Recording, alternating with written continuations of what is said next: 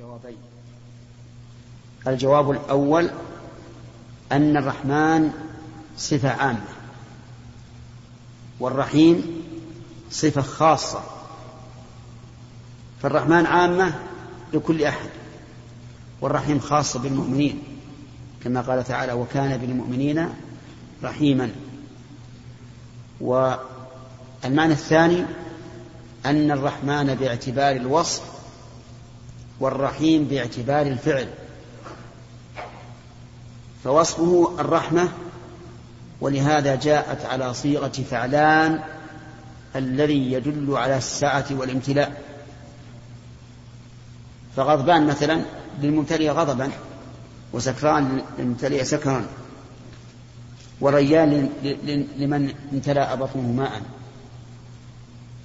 فلما أريد الوصف جاءت على وزن فعلان. أما حين أريد الفعل فجاءت على وصف على اسم رحيم. وهذا الثاني أقرب. أن الرحمن باعتبار الوصف والرحيم باعتبار الفعل الذي هو إيصال الرحمة إلى المرحوم. نعم منصور.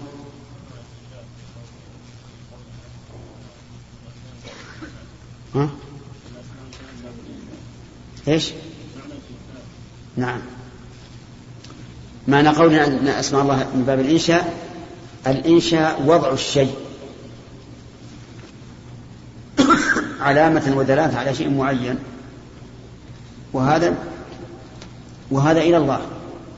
ليس لنا أن ننشأ اسما من اسماء الله لله بخلاف الخبر. فإنه أوسع. نعم. كيف؟ المطار. المضاف لا هذا وصف هذا وصف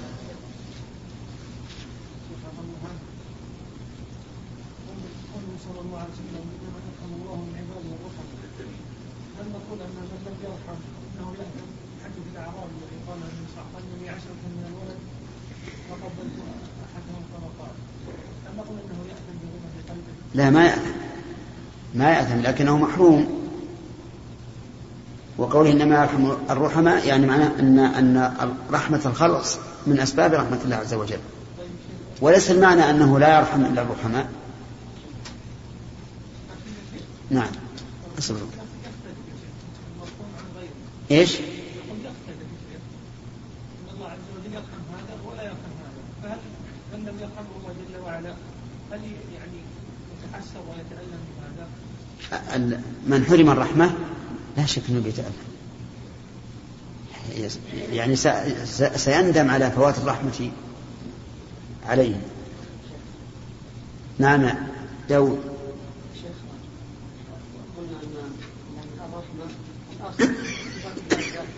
نعم.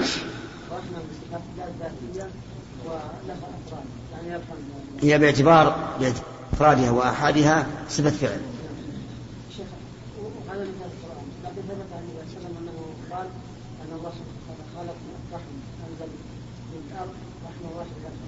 نعم.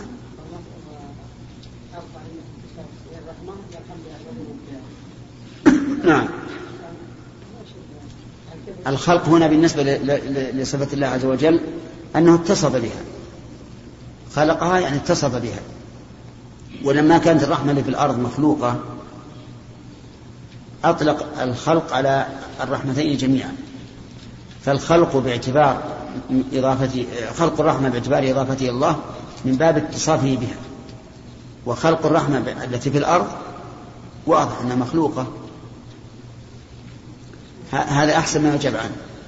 فيقال, فيقال كلمة خلق لفظ مشترك. يفسر باعتبار رحمة المخلوق يعني الرحمة التي في المخلوق يفسر على, على وجه ويفسر باعتبار الرحمة التي لله عز وجل على وجه آخر. نعم.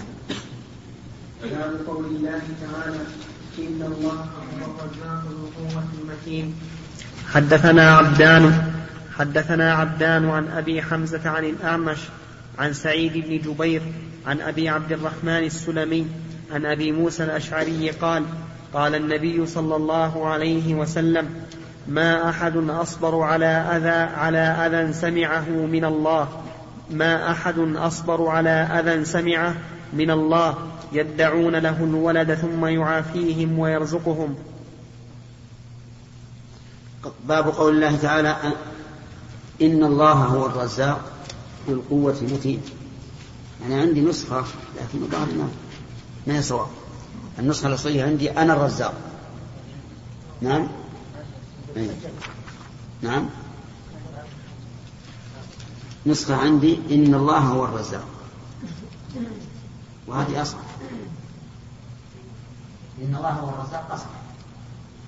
إن الله هو الرزاق. الرزاق صيغة مبالغة من الرزق وهو العطاء. الرزق هو العطاء ومنه قوله تعالى فارزقوهم منه أي أعطوهم منه. وجاءت بصيغة المبالغة لأحد وجهين إما أنها من باب النسبة وأن الرزق وصف لازم لله وإما للمبالغة الدالة على الكثرة وذلك لكثرة من يرزقه الله عز وجل ولكثرة رزقه عز وجل. فالرزاق إذن على وزن فعال يحتمل أن تكون إيش؟ للنسبة ويحتمل أن تكون للمبالغة لأن كلمة فعال تكون للنسبة كالنجار والحداد وما أشبه ذلك وتكون للمبالغة. فإذا كانت للنسبة فالمعنى أن الله موصوف بهذه الصفة. وإذا كانت للمبالغة فالمعنى كثرة من يرزقهم الله عز وجل وكثرة رزقه الذي يعطيه. وقوله هو الرزاق هو ضمير فصل يدل على الحصر. فالرزاق بصيغة المبالغة لا تكون إلا لله. أما الرازق أو رزق يرزق فتكون لله وللمخلوق وقول ذو القوة ذو بمعنى صح والقوة هي الفعل بلا ضعف. الفعل بلا ضعف. وليست هي القدرة لأن القدرة الفعل بلا عجز. والقوة الفعل بلا ضعف. والدليل قوله تبارك وتعالى الله الذي خلقكم من ضعف ثم جعل من بعد ضعف قوة ولم يقل ثم جعل من بعد ضعف قدرة. وقال عز وجل وما كان الله ليعجزه من شيء في السماوات ولا في الأرض إنه كان عليما قديرا. قال ليعجزه ثم قال إنه كان عليما قديرا ولم يقل كان عليما قويا. لأن العجز ضده إيش؟ القدرة والضعف ضده القوة. طيب أيهما أكمل القدرة أو القوة؟ القوة أكمل. ويظهر ذلك بالمثال. لو قيل لك احمل هذا الحجر. فأردت أن تحمله فعجزت أن تقله عن الأرض. فأنت الآن غير قادر. أنت الآن غير قادر. أليس كذلك؟ غير قادر. ما تقدر. ولو قيل لك احمل هذا الحجر. فحملته لكن بمشقة. فأنت الآن قادر غير غير قوي ولو قيل لك احمل هذا الحجر فحملته بسهولة حتى رفعته إلى فوق. فأنت الآن إيش؟ قوي. فأنت الآن قوي. إذا القوة أكمل من القدرة لأن كل قوي قادر وليس كل قادر قويا. طيب. ما الذي ما الذي يقابل القوة؟ الضعف. ولهذا تقول فلان قوي غير ضعيف ولا تقول فلان قوي غير عاجز. وتقول فلان قادر غير ولا غير ضعيف؟ غير عاجز. نعم. هذا فرق بين القدرة والقوة. فرق آخر أن القوة تكون في الحيوان والجماد. والقدرة تكون في الحيوان فقط. عرفتم؟ تقول هذا الحديد قوي. ولا لا؟ ولا ما تقول هذا حديد قوي؟ عجيب يا جماعة. تقول هذا حديد قوي.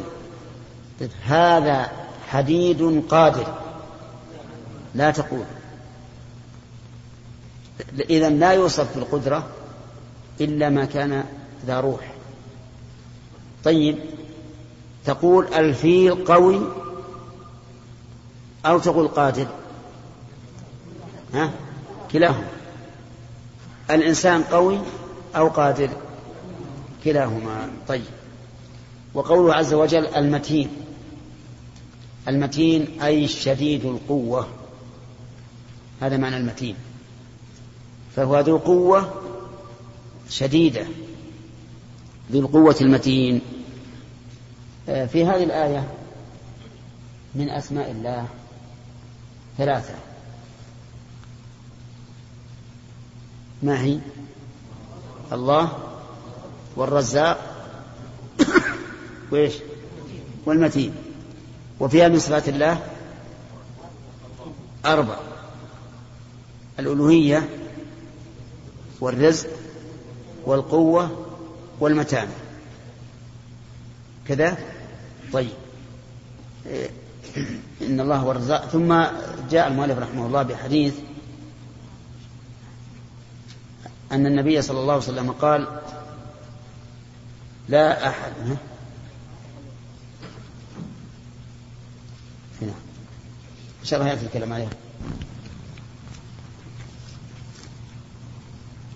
محمد السلامة كلام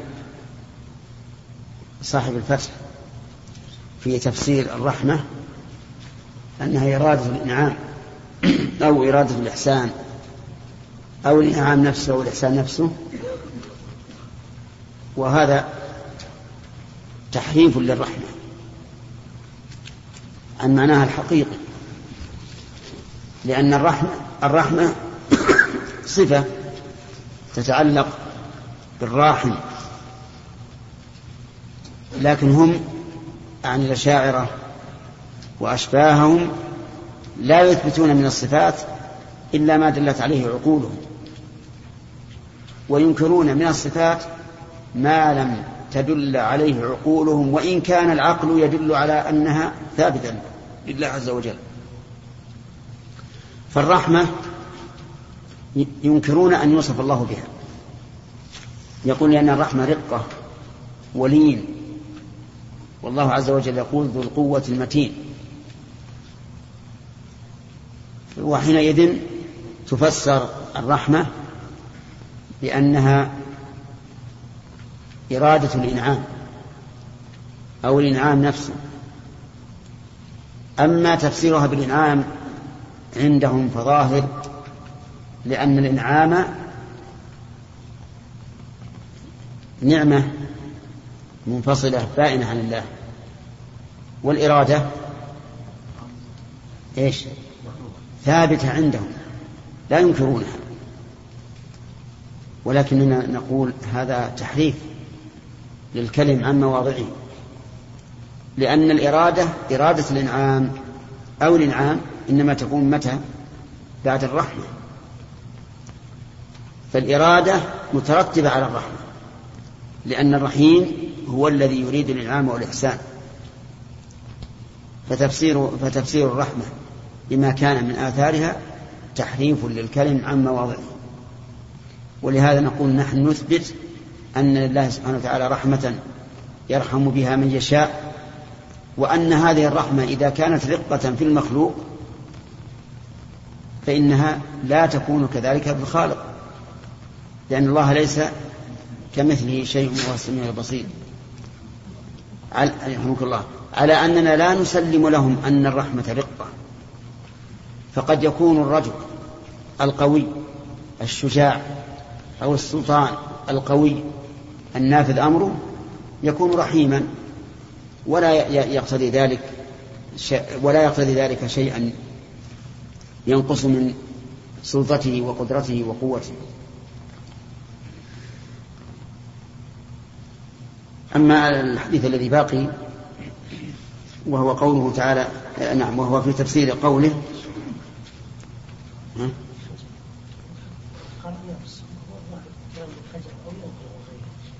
في الفتح نحن قلنا قاله في الفتح. ناقلا سواء كان ذاكرا أو آثرا أو مقرا. هو راني إياها الآن. عندك عندك هي؟ أي على كل حال على كل حال إن إنه معروف أن مذهب الأشاعرة هو هذا. أنهم لا يؤمنون بأن لله رحمة. مع العلم مع العلم بأنهم يقولون الدليل العقلي على الإرادة هو التخصيص. هذا هو دين العقل. ثم لا يستدلون عقلا على الرحمة بما ينعم الله به على العباد. المطر والنبات والصحة والأمن. من آثار إيش؟ من آثار الرحمة. وكونه من آثار الرحمة يدركه كل أحد حتى العامي العامي إذا خرج من بيته وراء المطر قال هذا من من رحمة الله. لكن العامي لا يدري أن أن السماء والأرض والجبال والمخلوقات أنها تدل على الإرادة. وهذا من من الغرائب.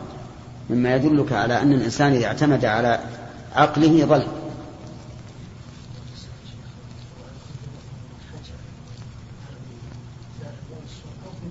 لا هو أحيانا ينقل ويرد. أنا رأي قرأت كم صفحة من أول كتاب التوحيد. ينقل ويرد. إما إما بنفسه ولا ينقل عن غيره الرد. فإذا إذا لم يرد معناه أنه مقر. نعم يا عبد الوهاب. هل يقال أنه اشعري خالص أو نقول ببعض قولهم؟ لا. كيف لا لا ما, ما نقول إنه اشعري خالص لا. الأشاعرة ما ليسوا يخالفون أهل السنة في الصفات فقط. يخالفون أهل السنة كما قال الشيخ صبر الحوالي في أكثر من أحد عشر مسألة في العقيدة. ما هي المسألة في الصفات فقط؟ فإذا رأينا رجلا أول في بعض في بعض النصوص الصفات لا يمكن أن نقول أنه أشعري حتى نصبر حاله وننظر.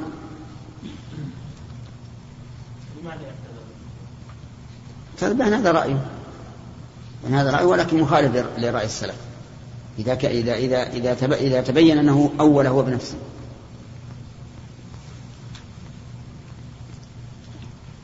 الباب الذي ترجمه المؤلف باب قول الله تعالى أنا الرزاق ذو القوة المتين أو القراءة المشهورة إن الله هو الرزاق ذو القوة المتين وتكلمنا على معنى هذه الآية. ثم ساق المؤلف حديث أبي موسى الأشعري. قال قال النبي صلى الله عليه وسلم ما أحد أصبر على أذى سمعه من الله. عندكم أصبر ولا أصبر؟ طيب.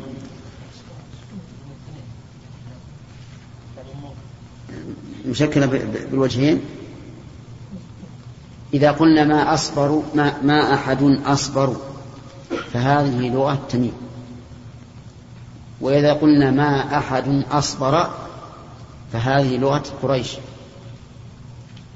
لأن قريشا يجعلون ما النافية تعمل عمل ليس بشروط معروفة. والتميميون يرونها لا تعمل. وقد قال الشاعر ومهفهف الأعطاف قلت له انتسب فأجاب ما قتل المحب حرام. تميمي.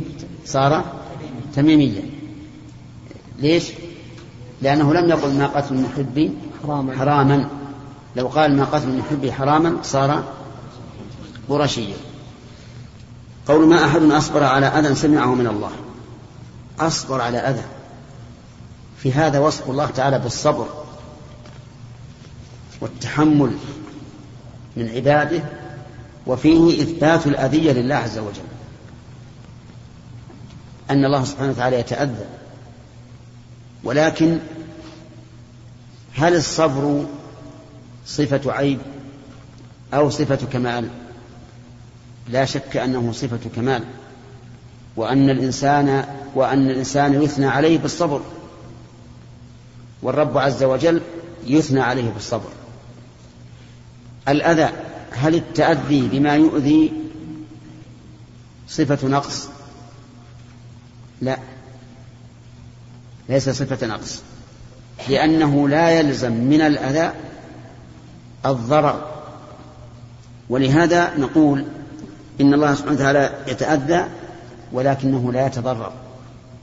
كما قال الله تعالى إن الذين يؤذون الله ورسوله لعنهم الله في الدنيا والآخرة. هذا في القرآن وفي الحديث القدسي يؤذيني ابن آدم يسب الدهر وأنا الدهر.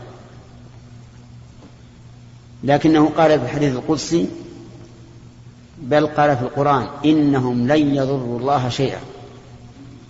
ولا يحزنك الذين يسارعون في الكفر إنهم لن يضروا الله شيئا.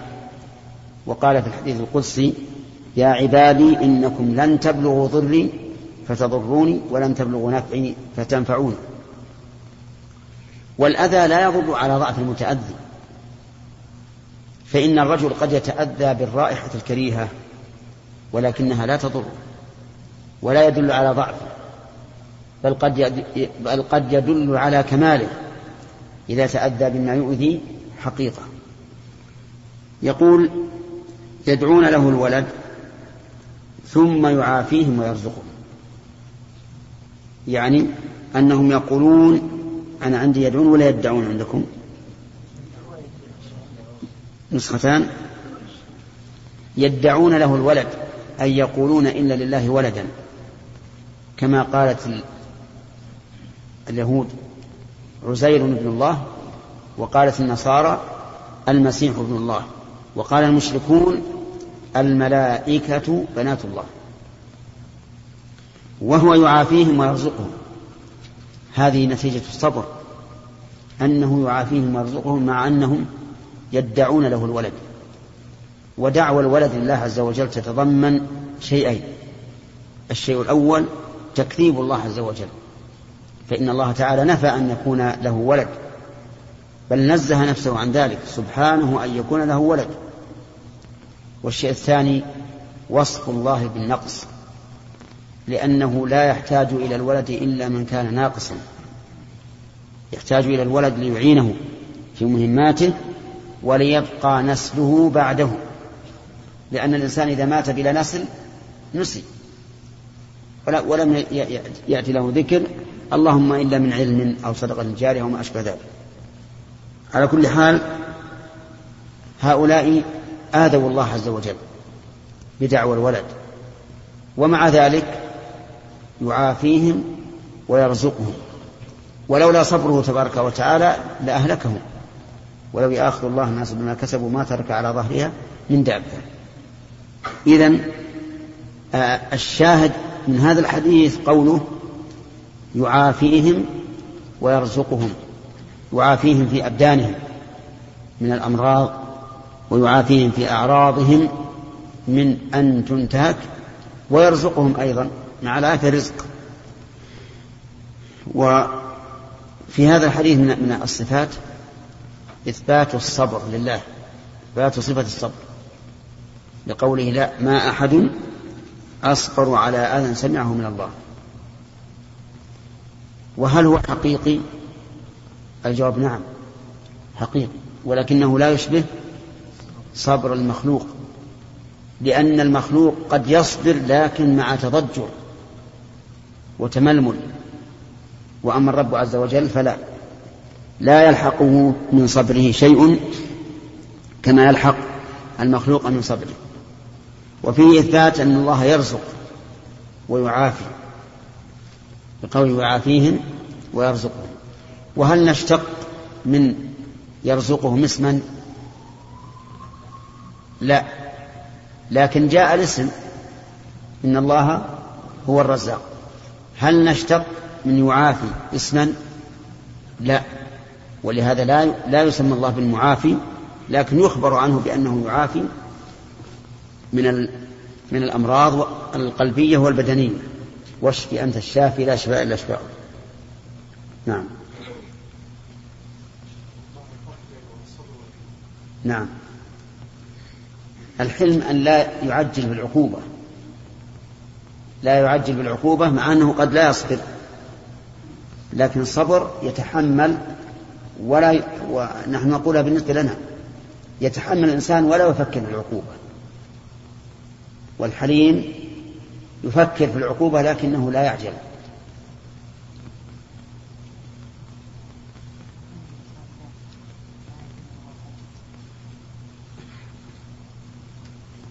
مثل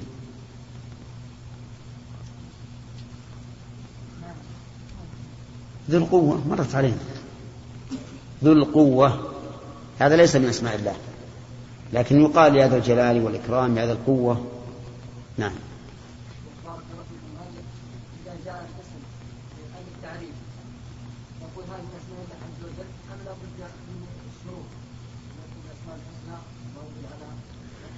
قال الله عز, عز وجل ولله الأسماء الحسنى. لا بد أن يكون هذا الاسم لا يحتمل النقص بوجه من الوجوه وقد ذكرنا لكم الأقسام الأربعة السابقة فلتكن منكم على بعض. نعم. بسم الله الرحمن الرحيم. الحمد لله رب العالمين وصلى الله وسلم على نبينا محمد وعلى آله وصحبه أجمعين. قال الإمام البخاري رحمه الله تعالى باب قول الله تعالى عالم الغيب فلا يظهر على غيبه أحدا. وإن الله عنده علم الساعة وأنزله بعلمه وما تحمل من أنثى ولا تضع إلا ب... ولا تضع إلا بعلمه إليه يرد علم الساعة. قال يحيى الظاهر على كل شيء علما والباطن على كل شيء علما. بسم الله الرحمن الرحيم. هذه الترجمه ترجمة لإثبات صفة العلم لله عز وجل. والعلم لله سبحانه وتعالى ثابت. وجاء على وجوه متعددة. وهو عن العلم إدراك المعلوم على ما هو عليه. إدراك المعلوم على ما هو عليه هذا هو العلم.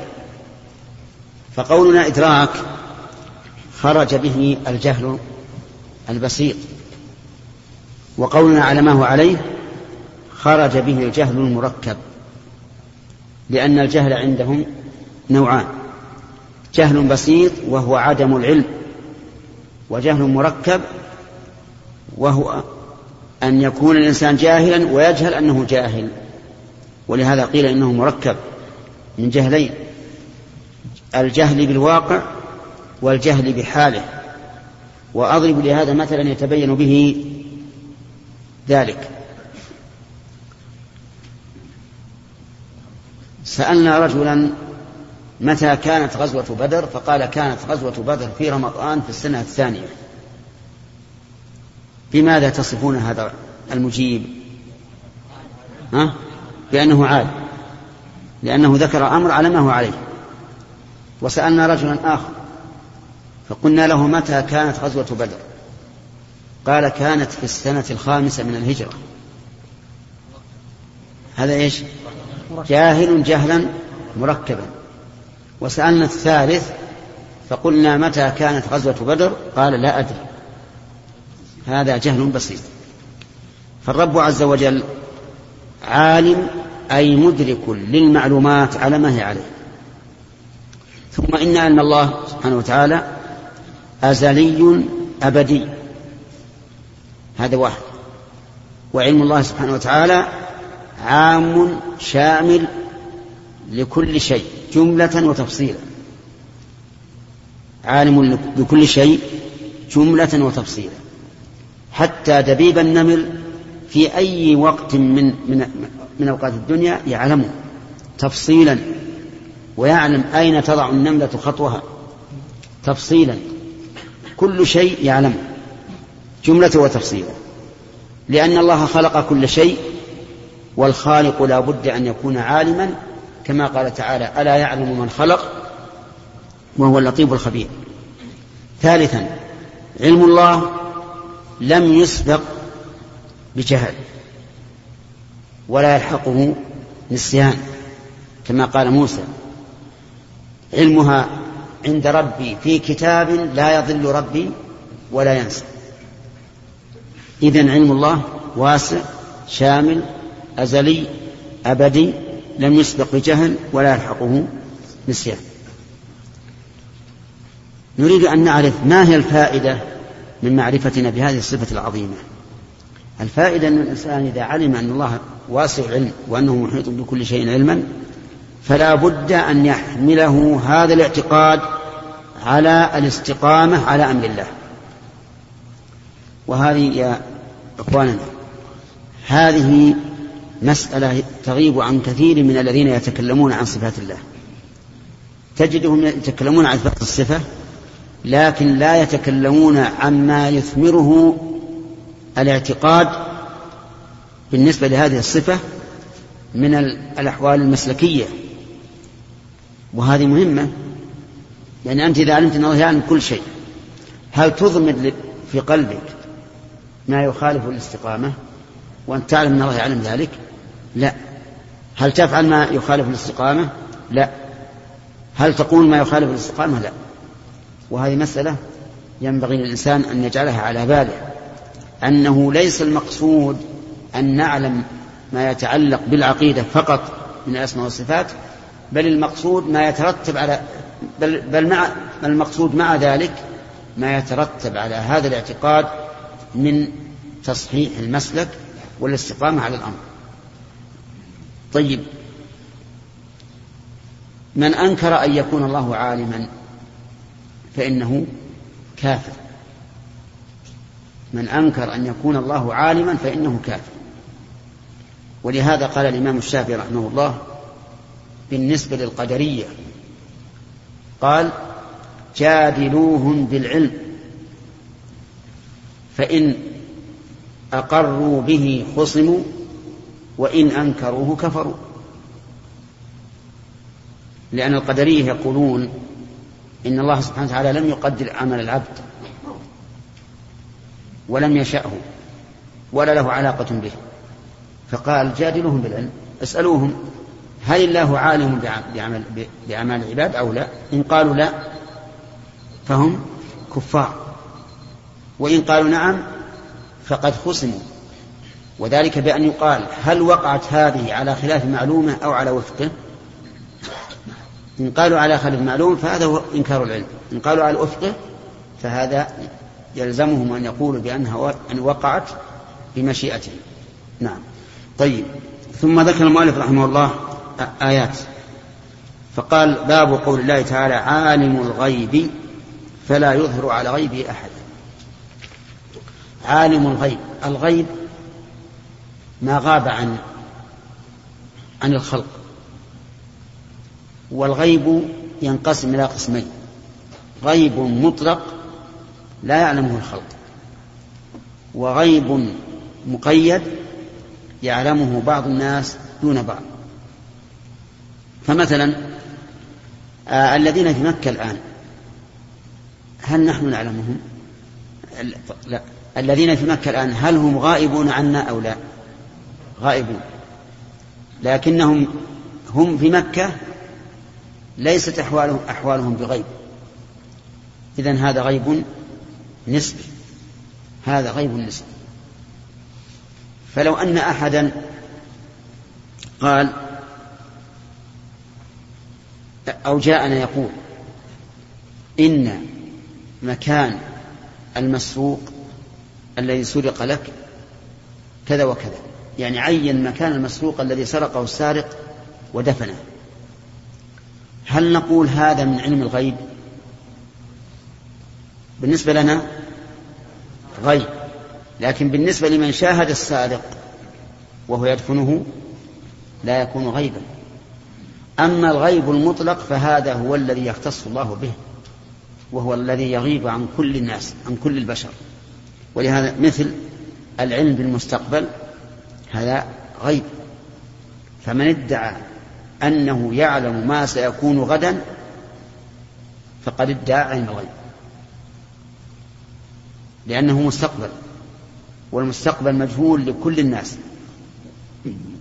نعم يقول فلا يظهر على غيبه أحدا وليت أن المؤلف رحمه الله أتى بآخر الآية.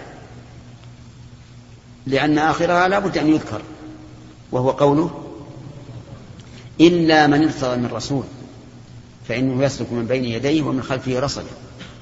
لأن الله أظهر على غيبه ما من أظهر من الرسل. فالنبي عليه الصلاة والسلام حدثنا عن أمور غيبية مستقبلة من أشراط الساعة ومن أحوال القيامة. فليت أن البخاري رحمه الله ذكر هذا الاستثناء لأنه مهم. قال إن الله عنده علم الساعة. هذا أيضا علم علم غيب. الساعة علمها عند الله. حتى أن النبي صلى الله عليه وسلم سأله جبريل فقال له جبريل ما المسؤول عنها بأعلم من السائل فأفضل الرسل من الملائكة لا يعلمها وأفضل الرسل من الآدميين لا يعلمها. ومن دونهم من باب أولى فمن ادعى علم الساعة وقال الساعة ستقوم في السنة الفلانية أو في الشهر الفلاني فإنه مكذب لهذه الآية. ومدع دعوة باطلة ويكون كافرا. المؤلف رحمه الله الظاهر أنه أشار إلى بقية الآية. إن الله عنده علم الساعة وينزل الغيث ويعلم ما في الأرحام. وما تدري نفس ماذا تكسب غدا وما تدري نفس بأي أرض تموت. هذه الخمسة هي مفاتح الغيب المذكورة في قوله تعالى وعنده مفاتح الغيب وكيف كان العلم بهذه الخمسة مفاتح غيب؟ لأن الساعة مفتاح الآخرة. تنزيل الغيث مفتاح النبات. علم ما في الأرحام مفتاح الجنين الذي خلقه الله تعالى في هذا في هذا في هذا الرحم. يعني مفتاح حياة الإنسان في الدنيا. وما تدري نفس ماذا تكسب غدا مفتاح العمل في المستقبل. وما تدري نفس بأي, بأي أرض تموت مفتاح الآخرة بالنسبة لكل واحد من الناس. فلهذا قال النبي عليه الصلاة والسلام إن مفاتح الغيب خمس لا يعلمهن الله وذكر إن الله عنده علم الساعة. قال وينزل الغيث كيف جعل تنزيل الغيث وهو فعل؟ جعله في ضمن المعلومات الغيبية. يعني لم يقل ويعلم نزول الغيث قال وينزل الغيث. نقول لأن الخالق لا بد أن يكون عالما بإيش؟ بالمخلوق. فإذا كان هو الذي ينزل الغيث وحده فلا أحد يعلم متى ينزل الغيث. لأن علم نزول الغيث عند من ينزل الغيث. لكن جاءت الآية هكذا لأن إنزال المطر الذي به الغيث لا يكون أبدا إلا من الله عز وجل. فإن قال قائل ماذا ماذا ماذا نقول عن من يتكلمون الآن في الطقس؟ يقول سيكون غدا مطر في الأرض الفلانية بعد الظهر أو في أول النهار أو ما أشبه هذا. فالجواب عن ذلك من وجهين. الوجه الأول أن هذا مبني على أمر محسوس. فإن الجو يتغير ويتكيف على وجه يعلن بالآلات الدقيقة أنه مهيأ للمطر أو غير مهيأ. وإذا كان كذلك فليس من أمور إيش؟ ليس من أمور الغيب. ثانيا أن هذا الذي يقولونه قد يخطئ كثيرا. قد يخطئ كثيرا. ولو كان ولو كان علم غيب ما أخطأ. لأن العلم ليس فيه خطأ. ويعلم ما في الأرحام. هذا الثالث يعلم ما في الأرحام. أي أرحام؟ أرحام الآدميين أو أو الآدميين وغيرهم. أرحام الآدميين وغيرهم. هو الذي يعلمه عز وجل. ما متعلق العلم؟ هل هي الذكورة والأنوثة أو أحوال هذا الجنين من كل وجه؟ الثاني.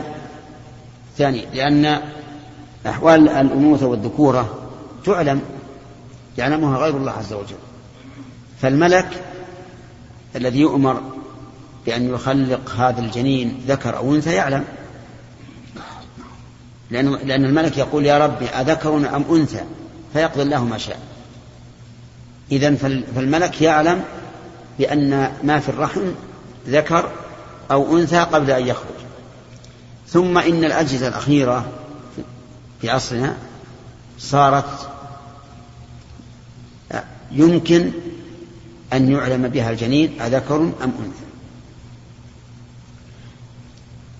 فنقول إذن متعلق العلم بالجنين ليس ما ليس هو الذكورة والأنوثة لأن الذكورة والأنوثة إذا خلق الجنين فصار ذكرا أمكن العلم به وكذلك إذا صار أنثى. ولكن نسأل أولا الجنين له متعلقات. هل هذا الجنين سيخرج حيا أو ميتا؟ من يعلم؟ الله. ستطول حياته إذا خرج حيا أو تقصر؟ من يعلم؟ الله. سيكون غنيا أو فقيرا؟ من يعلم. سيكون عالما أو جاهلا؟ سيكون أميرا أو مأمورا يعني متعلقات العلم بالنسبة للجنين كثيرة فإذا قدر أن الناس علموا أنه ذكر أو أنثى فإنهم لا يعلمون بقية متعلقات العلم الكثيرة التي لا يعلمها إلا الله عز وجل. وما تدري نفس ماذا تكسب غدا. تعبير القرآن وما تدري نفس ماذا تكسب غدا. ولم يقل ماذا تعمل لأن الإنسان يقدر ماذا يعمل. يقول سأسافر غدا سأذهب إلى الكلية سأختبر وما أشبه ذلك. لكن هل يدري أن هذا يتحقق ويكون كسبا له؟ الجواب لا. لا ربما يكون هناك موانع تمنع من تحقيق ما أراد. وربما يفعل ولكن لا يكسب بفعله شيئا. فالكسب غدا لا يعلمه إلا الله عز وجل. وما تدري نفس بأي أرض تموت. حتى لو أن الإنسان قرر أنه لن يخرج من بلده وكان الله تعالى قد قدر أن يموت في بلد آخر فلا بد أن يقدر الله تعالى سببا ينتقل به إلى البلد الآخر. وإذا كان لا يعلم بأي أرض يموت من فضلك اقلب الشريط. فهو لا يعلم بأي وقت يموت من باب أولى. الله أكبر.